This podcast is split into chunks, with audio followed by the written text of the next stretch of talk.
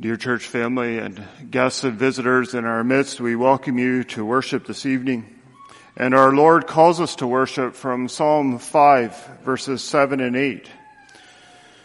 But as for me, I will come into thy house in the multitude of thy mercy. And in thy fear will I worship toward thy holy temple. Lead me, O Lord, in thy righteousness because of mine enemies. Make thy way straight before my face. Please turn with me in the scriptures to the Gospel of Matthew again, Matthew chapter 6, and we will read verses 9 through 13. And then after that, we will turn to Hebrews chapter 4 and read the last three verses of Hebrews 4. Matthew, the Gospel of Matthew chapter 6. After this manner, therefore, pray ye, Our Father, which art in heaven, hallowed be thy name. Thy kingdom come. Thy will be done in earth as it is in heaven. Give us this day our daily bread, and forgive us our debts as we forgive our debtors and lead us not into temptation, but deliver us from evil. For thine is the kingdom and the power and the glory forever. Amen. And then we'll turn to Hebrews chapter 4, verses 14 through 16.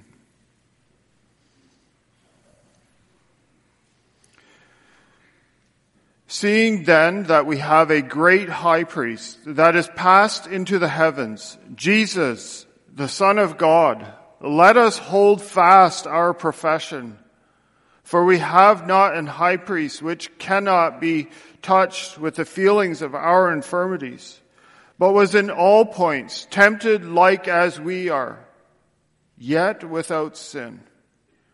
Let us therefore come boldly unto the throne of grace that we may obtain mercy and find grace to help in time of need.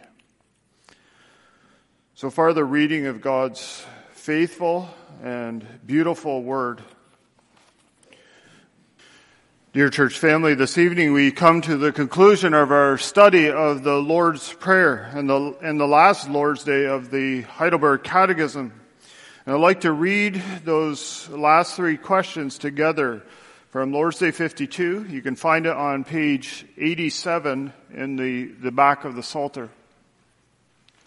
Lord's Day 52, question 127. Which is the sixth petition? Answer. And lead us not into temptation, but deliver us from evil. That is, since we are so weak in ourselves that we cannot stand a moment, and besides this, since our mortal enemies, the devil, the world, and our own flesh, cease not to assault us, do thou therefore preserve and strengthen us by thy, by the power of thy Holy Spirit, that we may not be overcome in this spiritual warfare, but constantly and strenuously may resist our foes till at last we obtain a complete victory. Question 128. And how dost thou conclude thy prayer? Answer, for thine is the kingdom and the power and the glory forever. That is, all these we ask of thee because thou, being our king and almighty, art willing and able to give us all good. And all this we pray for, that thereby not we, but thy holy name may be glorified forever. Question 129. And what doth the word Amen signify? Amen signifies it shall truly and certainly be. For my prayer is more, more assuredly heard of God than I feel in my heart that I desire these things of him.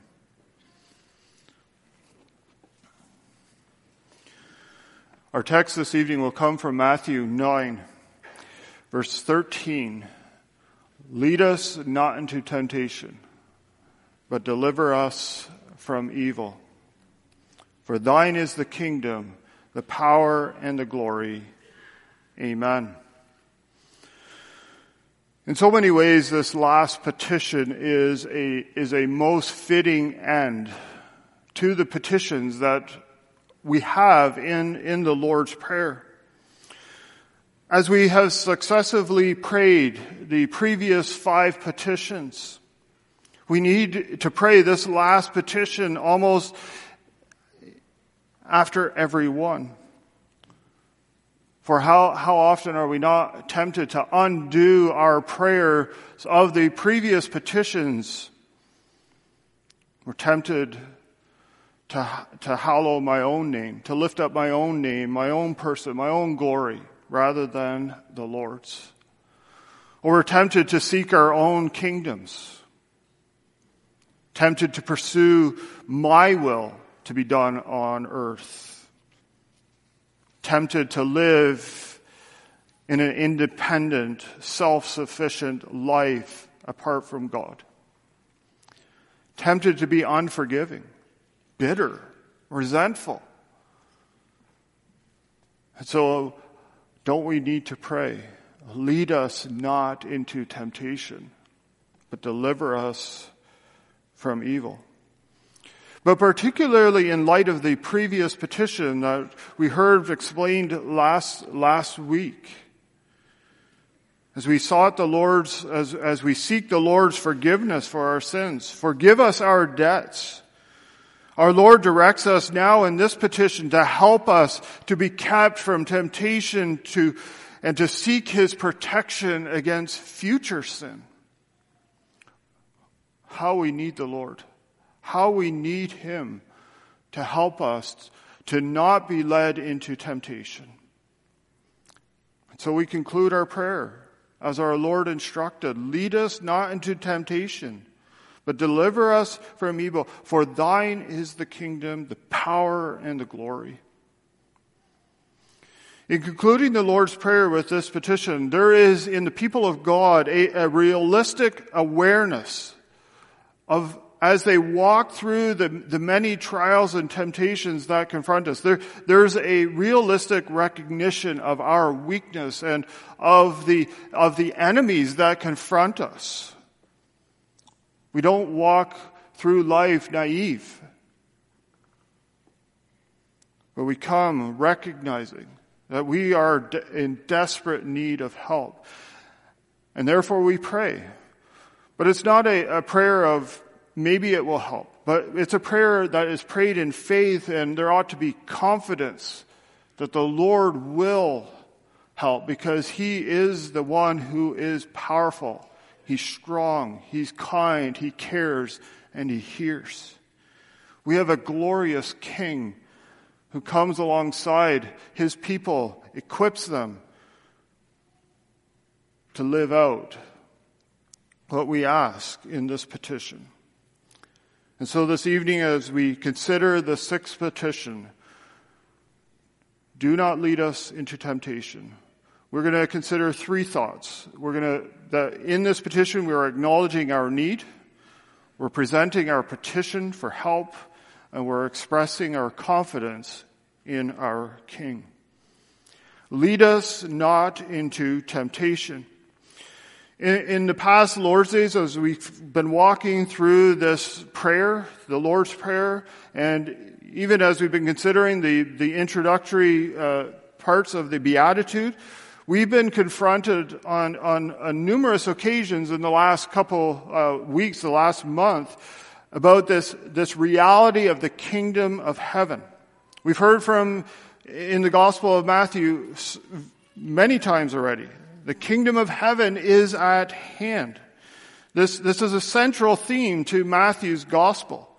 It's a central theme to Christ's sermon here that we are considering, that we're in right now in Matthew 5 through 7. Now, Children, I want you to just step back a minute. And when we think of a kingdom, what, what comes to your mind?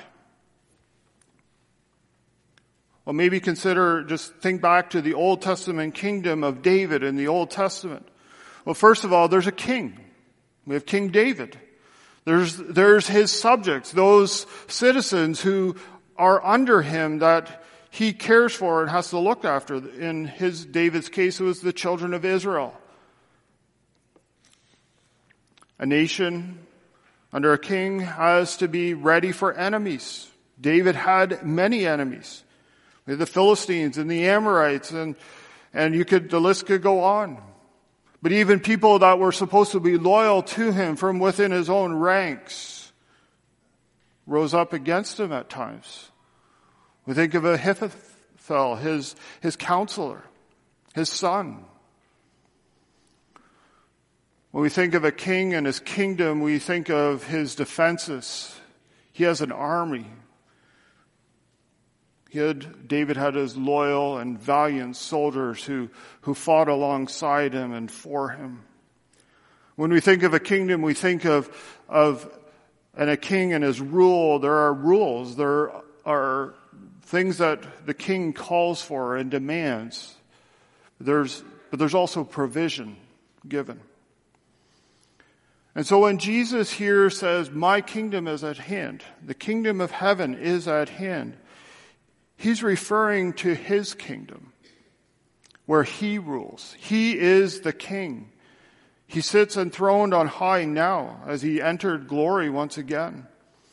And he calls his followers, his loyal subjects, those who are people who have been redeemed by his grace and his, his, blood that he shed on the cross for them.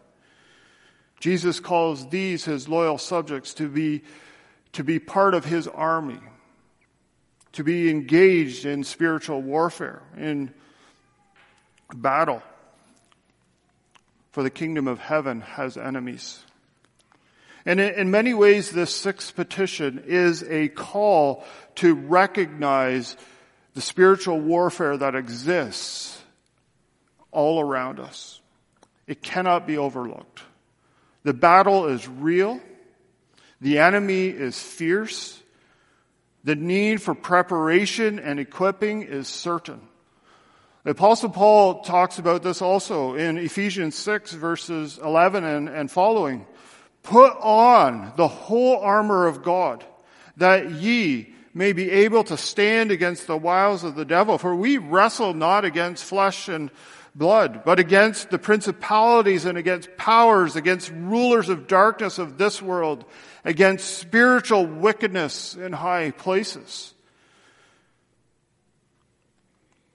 And Paul is here, he's, when he says, that ye may be able. It's, it's plural. This is a corporate thing that the people of God, that the church of God must be doing together. We aren't lone rangers in this battle.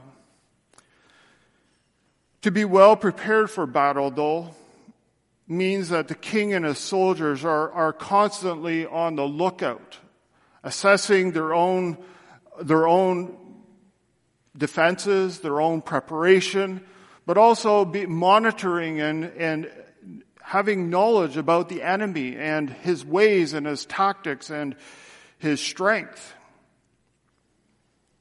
They're constantly looking out for needs that need to be addressed, prepared for, fortified against.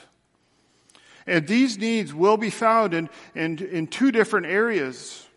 And it's important that we acknowledge them in our warfare, dear child of God. For failure to do so can lead to injury, can lead to harm, can lead to loss, death. We need to recognize and acknowledge, in the first place, our own weaknesses. Are we aware of them? But secondly, we need to know our enemies. So when we pray this petition from our hearts with knowledge, we are, in the first place, acknowledging that we are needy people, that we are a weak people. Uh, without the Father's help, without Christ's sustaining power, without the Holy Spirit as our advocate, we will not and cannot stand in this spiritual struggle. We will fall. Do you see that in yourself? That you have no strength to, to live out this spiritual warfare on your own? That you cannot get up in the morning and take on this battle? You have no strength to flee your besetting sins, to fight against the temptations, for you would be so easily tripped up. So with the psalmist, we need to cry again and again, I am poor and needy. Lord, my, my resolve is weak. I cannot do this alone. I need your help. We need help. We need to see that we are weak people by nature, to see the dangers that are threatening us on, on every side. But we also need to, to recognize and see the help that is available. Not just see our weakness, but to recognize that in Christ there is help to be found to, to persist against this evil, the, the enemies that we face. But we not only need to acknowledge that, that we are weak people, but we also need to acknowledge that we, the enemies that we do face. Catechism mentions them as the, our mortal enemies.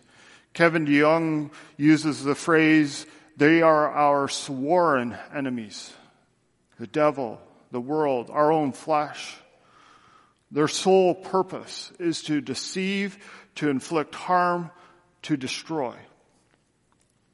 And they're constantly on the move. They never sit back. They never relax. Peter refers to the devil as a, as a roaring lion. He says, be sober because your adversary, the devil, as a, as a roaring lion walks about seeking whom he may devour. There's no time to let down our guard. At times his, at times his attacks are, are not subtle. They're blatant, obvious, in your face. They're repulsive. But at other times he, even though he's like a roaring lion, he comes around, presents himself, the scriptures say, as, a, as an angel of light, trying to deceive sole purpose of trying to trip up the people of God, sinners, to further enslave one to sin, to his demonic ways, to his unyielding ways. And for the people of God, he, he would, it would be nothing more that Satan would like would, to render you useless in your service of the king. But the world also attracts with their so-called allurements. The apostle John says, the lust of the flesh, the lust of the eyes, the pride of life, these are not from the Father, but from the world. They're temptations that pursue the physical, things that please the, the flesh, that satisfy our eyes and our minds, that stoke our pride.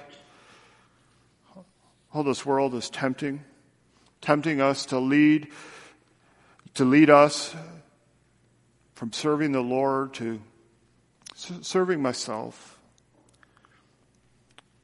My friend, Satan's and the world's allurements, they don't satisfy. They're always crying out for more, more,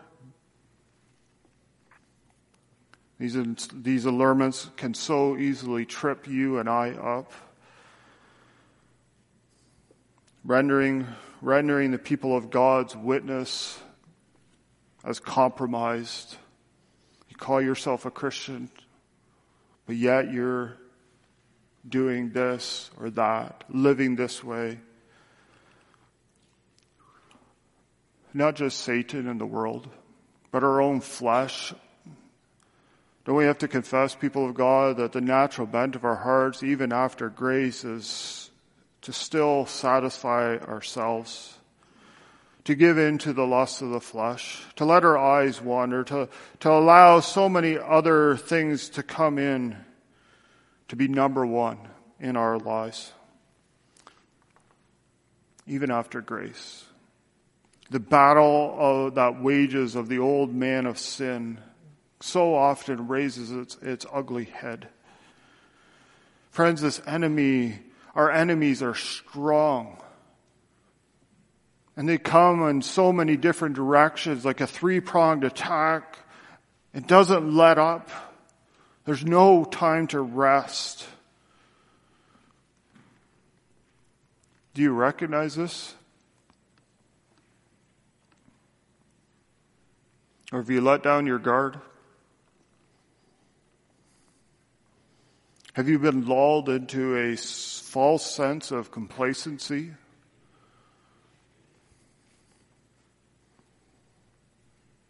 We can't let ourselves rest, for the enemy doesn't. Every day, you and I will experience temptations. Today, maybe, maybe right now, in the middle of this message, the temptations are there. Maybe, maybe there's a temptation to, to ignore this message, to tune it out. Children, maybe you've been tempted today to hide something from your mom and dad. Or maybe you've been tempted to, to talk back to, to one of your parents. Or to say something mean to one of your siblings that wasn't uplifting and encouraging, rather was tearing down. Maybe we've been tempted today as we've gathered as the people of God to, to gossip about someone. Or maybe, maybe you've been going through in a tremendous affliction, one spiritual, physical, whatever it might be.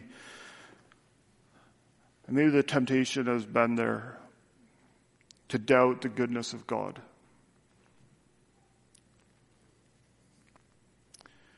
Maybe you've been praying so long for that wayward son or daughter.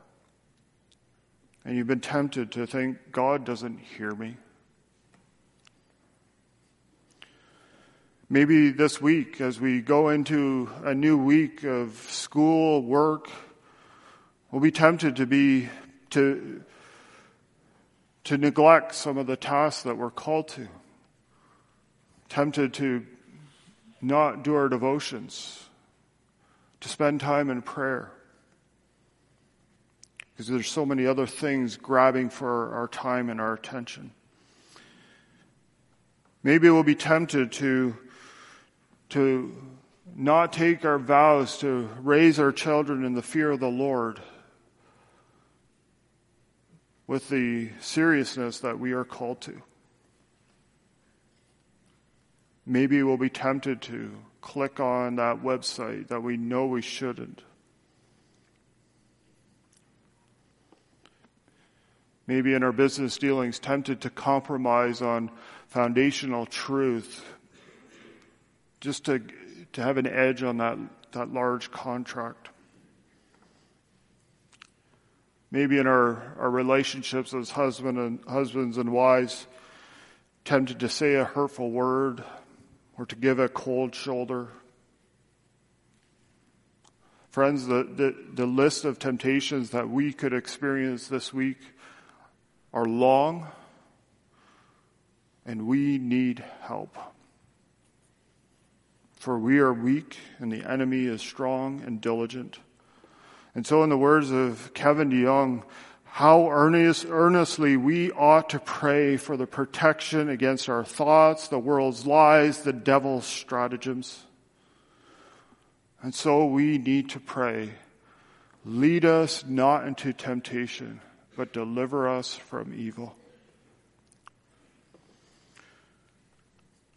But what are we, what are we praying? What are we asking when, when we ask the Lord, when we lift up this petition? What does it mean to pray to the Lord to not lead us into temptation? Well, this word temptation that we find in Matthew 6:13 and, and in many other places in the scripture in, in a general sense, it has, has the idea of a trial, a, a time of proving or testing of one sort or another. More, more specifically, it has this idea of, of a trial or a testing that is used to test one's fidelity, integrity, virtues. Will this person stand for what they say they will? Is she really who she says she is? In a, in a person's life, these temptations can come of one of two forms. There can be temptations that lead to sin, a temptation to sin, to do something that is against God's moral law, that come from one of our three mortal enemies. We can think of, we can think of, for example, of Joseph as, as he was tempted by Potiphar's wife. Or we can think of Jesus who was tempted by Satan to, to, to sin. Or we can think of Paul's warning in 1 Timothy chapter 6 verse 9 where, where the rich are being tempted to fall into, te- or to fall, where the rich fall into temptation because of their riches. Pursuing, pursuing things uh, because of the bounty that they have. Now, as we go through scripture, such temptations are never from the Lord. James 1:13 clearly tells us that God never tempts with evil. So we're not praying that God would not lead us or carry us into such temptations because we know that God doesn't do this. He never tempts with evil. This word temptation can also though have the idea of trials or adversities from the Lord. Afflictions that are sent to test or to prove one's faith character, holiness. Children, you can think of Abram as he was tried, tested by the Lord, as he was called to sacrifice his son, Isaac. Or James, James in chapter 1 verse 2 says that the believers can count it all joy when they fall into divers or mixed temptations or various trials. For he says such trials work patience. Now we know that the Lord often leads his people into, uh, providentially leads them into times of testing or trial. And he does so to use to prove, to test our faith, but also to grow and strengthen our faith. Jesus himself was called to, to a life of suffering and willingly went this road as he, as he came to the earth to suffer and to die, he, to give his life over to death. And he calls his own followers to follow in this way of suffering. In Acts 9 verse 16, the Lord says to Ananias concerning Paul, For I will show him how great things he must suffer for my name's sake.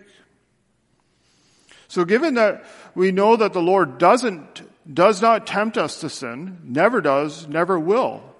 But he does at times test us and try us. What, what do we mean when we say, lead us not into temptation, but deliver us from evil? Well, here the catechism is, is very helpful. We're praying that the Lord would, in the midst of temptations that come from our mortal enemies, preserve and strengthen us. In the midst of the trials that we do face, even ones that come from the Lord, that He would preserve and strengthen us by the power of the Holy Spirit, that we may not be overcome in this spiritual warfare, but constantly and strenuously re- may resist our foes till at last we obtain victory. It is a prayer that we would be kept in the midst of the temptations that will come our way. We put, and as we, as we petition the Lord, we're, we're, really requesting of the Lord two related desires. And the first is to be preserved and strengthened. And the second is that, is concerning the outcome of our preservation and our strength, being strengthened. So first, our, we are praying that we would be preserved and strengthened. In recognition of our, of our need, we cry out for help, that the Lord would help us, keep us, to keep us from drifting, to be kept from succumbing to the temptations. Have you not been tempted to fall, friend?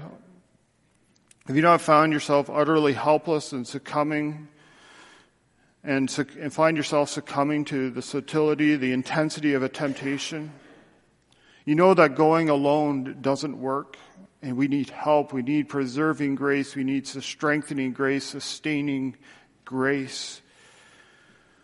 We need help in preparing ourselves to face temptation. For the temptations will come. We think of Joseph, for example, as that temptation came, as, as Potiphar's wife said, lie with me.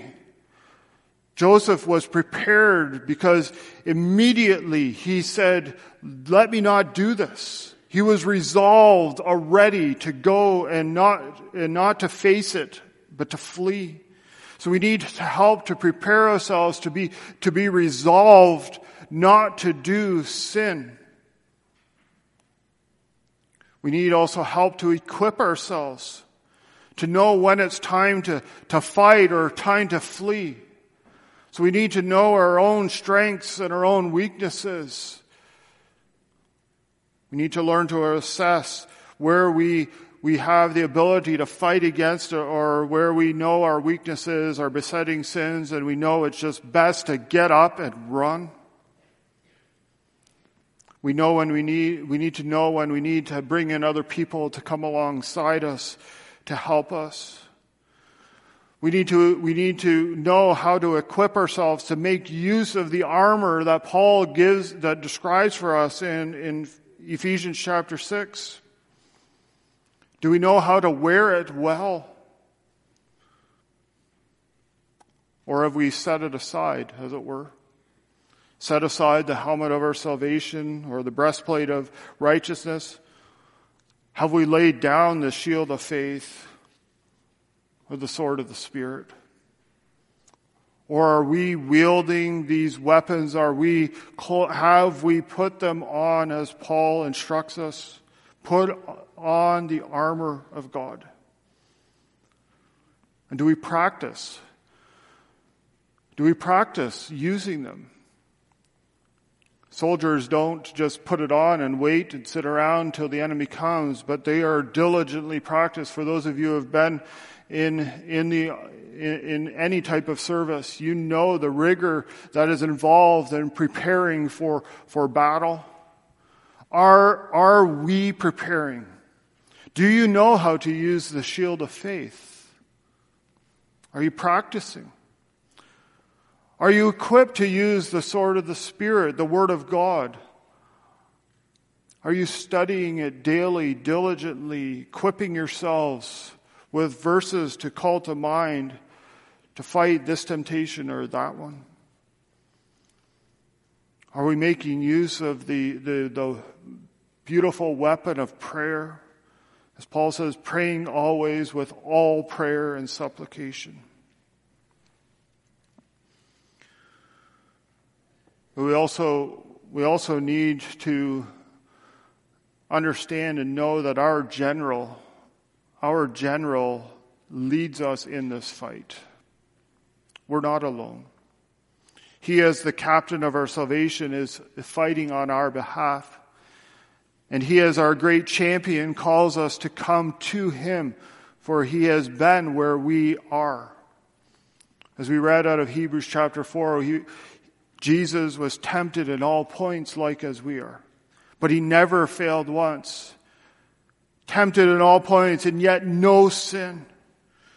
But not only tempted in all points like as we are, but he's been touched with the feelings of our infirmities. Jesus understands and knows exactly what you're going through.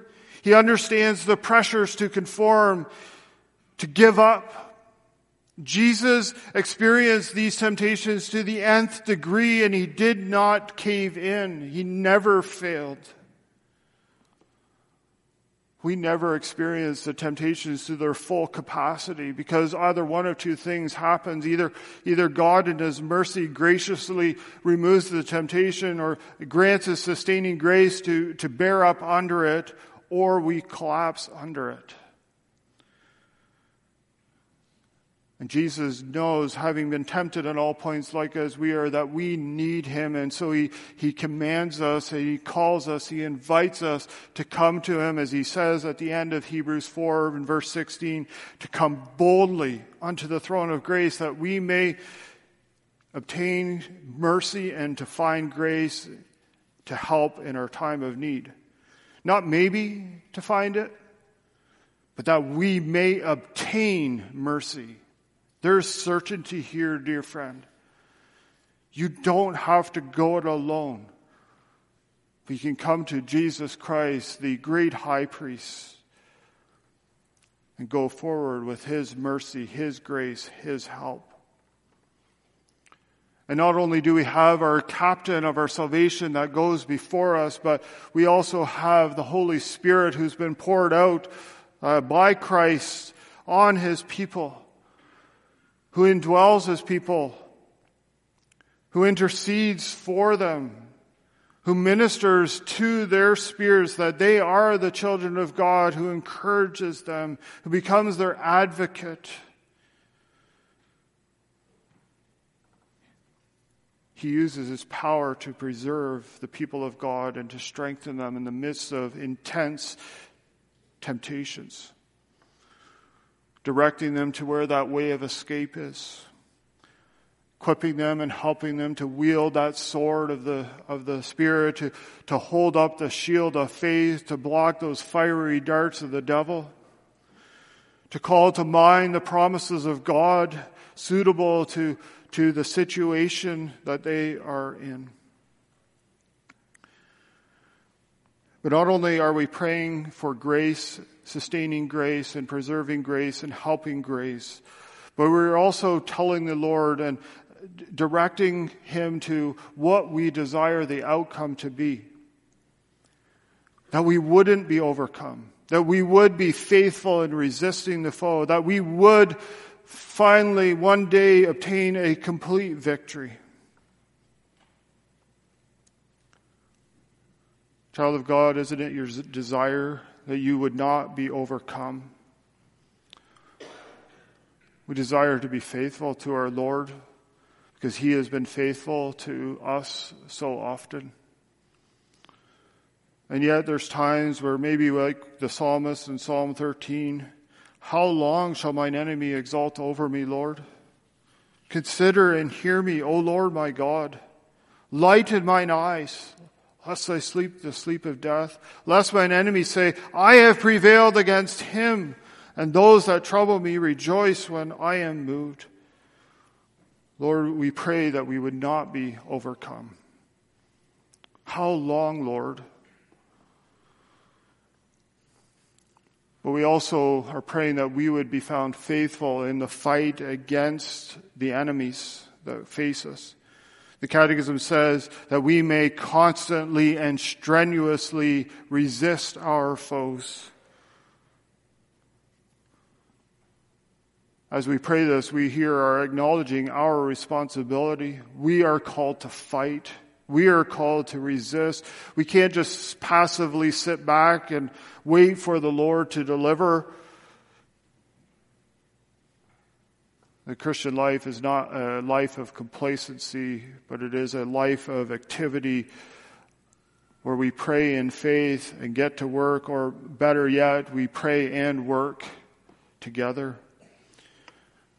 We are to be diligent in the callings that the Lord has called us to, and one of these callings, dear children of God, is to, is to fight against sin, to resist temptation strenuously.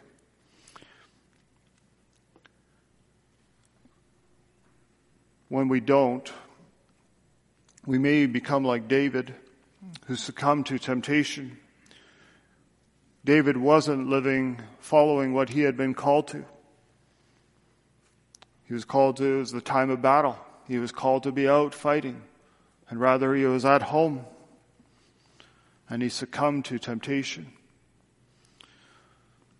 Friends, idleness is, is, a, is a fruitful ground for the devil to take hold, for the world to make inroads, for our own flesh to, to cultivate a spirit of complacency and dullness. So we are called to be busy in the things that God calls us to, diligent in our, in our callings, in, in the ordinary course of daily life. Oh, yes, this battle is not an easy battle. It's hard, it's arduous. And there, is, there will be even temptations to give up. But this is where we need to keep the end in view. We need to have the eternal perspective.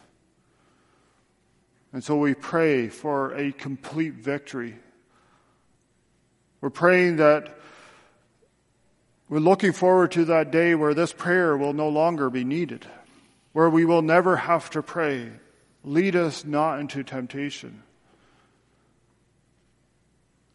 For the battle, friend, there will be a point, there will come a time when this battle will be over, completely done. The enemies defeated, Satan bound, the world overcome, the flesh, the old man completely done away with. So you look forward to, to that day.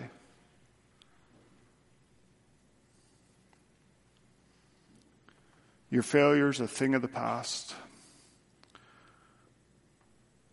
And this will be a time, there will be a time when the people of God will then take possession of their inheritance. There will be total freedom, total freedom from sin, darkness, and temptation. There will be a, a, an absolute freedom to know Christ, to, to revel in his beauty and his glory, to have in fullness what our young people hope to hear about tonight, knowing the, the joy of knowing Christ. And you, dear believer, we, we, we can pray this with confidence. This isn't something we have to, hopefully, this will happen, but we can pray this with confidence, knowing that our Lord will do as he has promised, that he hears the needy when they cry, and he does deliver from the evil. But we hope to consider that after we, we sing. As we come to the, the throne of grace in the Lord's Prayer, we, in this sixth petition, we've, we've already mentioned that we acknowledge our weakness. We lay out our desires for the Lord's help in resisting, fighting temptation, but also the desired outcome. But we can pray with confidence. For thine is the kingdom and the power and the glory forever. We can come with confidence to the throne of grace, even with this petition, because we come to a throne where the king sits, the head of the church reigns. And so we can pray in faith, believing. And Jesus instructs us, even in the, in the conclusion of the Lord's Prayer, as he teaches us to conclude our prayers with, with confidence. For, for thine is the kingdom and the power and the glory forever. We can ask all this because of who he is, because of the king that sits on the throne. For thine referring to our Lord Jesus Christ, our God, the King, the Almighty King, the King of His people. And dear children of God, your King. And who is this King? How would you describe him? Well, the first thing I want to mention, he's a good king. He's a king that cares for his subjects loves them, will do everything for our good and His glory.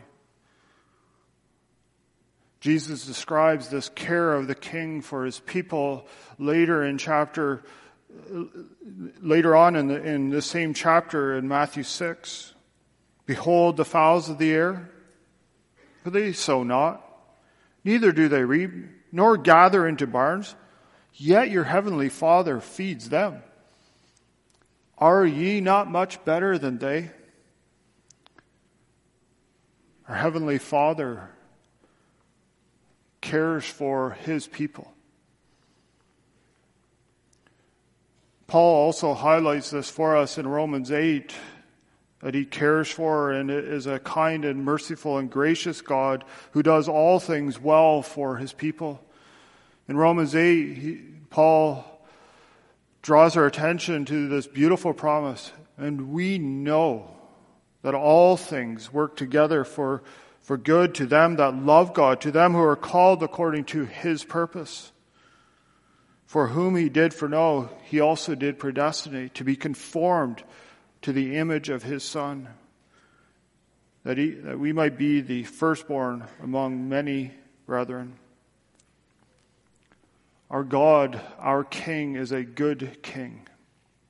And He grants us the necessary gifts, resources to be able to, to pick up the battle with His strength, to fight against the enemies, to equip ourselves, to be prepared, to be resolved, no, not in our own strength, but through His strength. But second, He's not only a kind and caring king, but he's a, he's a willing and able king. He has all the resources at his disposal to help weak, weary, tired people in their fight against Satan, the world, and flesh. So we can come with confidence, knowing that he has the resources and is willingly pouring them out for the benefit of his people. Didn't Jesus instruct us in this regard in Matthew chapter 7? If you then being evil know how to give good gifts unto your children, how much more shall your Father which is in heaven give good things to them that ask him? He delights to give good things to his people. But he wants you to come and ask for them as well. So come to his throne of grace, lay out your petitions, pour out what you need in your battle against the, the temptations that you face. Come with confidence and pray, lead us not into temptation, but deliver us from evil. But he's not only a caring king, a willing and able king. But he is a king that has his ears open to hear the cries of his people. He hears. He hears and knows all about who you are, what you're going through. Think of that beautiful description at the end of Exodus 2 where it talks about how the cries of the people of Israel came up to them and the Lord heard them and remembered his covenant with them. And then we read what follows in the following chapters how the Lord acted to care for and come alongside his covenant people to deliver them from Egypt. He hears. And we acknowledge this when we pray, Amen at the end of our prayers. As we conclude with an amen, we are acknowledging that our God hears us. Children, amen isn't just a word that signifies the end of or signals the end of a prayer, but it is really a confession of faith. It's a, it's really a confession that the Lord has heard my prayer and will answer it in, so often in ways far above what we could even ask or think, so that He gets all the honor and the glory. Even He hears, even though we don't even really feel like it in our own hearts and lives. He hears and answers Do you come with boldness to this King? To this caring king, to this willing and able king, to this king who hears the, the needy when they cry. If you haven't come to him, I invite you, call on you to come to him to find first and foremost salvation for your souls, but to find help in your time of need. He's a worthy king to be served to be praised, to be loved, to be lived for. So as we conclude, as we conclude this sermon on the what it means to pray this this sixth petition, I want to read a a poem, a, a, a hymn that really summarizes, that captures everything that we've said so far. One that will be familiar to many of you. Yield not to temptation, for yielding is sin. Each victory will help you some other to win. Fight valiantly onward, evil passions subdue. Look ever to Jesus. He will carry you through. Shun evil companions, bad language disdain, God's name hold in reverence nor take it in vain. Be thoughtful and earnest, kind hearted and true. Look ever to Jesus. He will carry you through. To him that o'ercomes, God gives a crown. Through faith we will conquer, though, though often cast down. He who is our Savior, our strength will renew. Look ever to Jesus. He will carry you through. Ask the Savior to help you, comfort and strengthen, and keep you. He is willing to aid you. He will carry you through. Amen.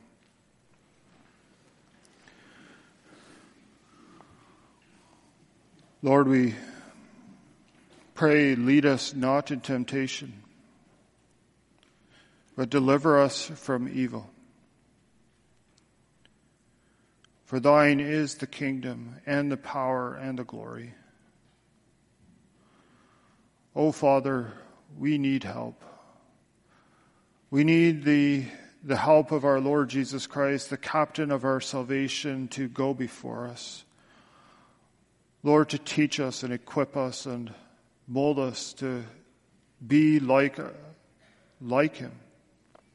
We need the Holy Spirit, our, our comforter, our advocate, to minister with our spirits that we are the children of God, but also to, to help us in the midst of the fight. Oh, we need thee, King, our King. We're thankful that thou art caring, able, and willing and a God who hears the needy when they cry. We pray this all in Jesus' beautiful, strong, and powerful name. Amen.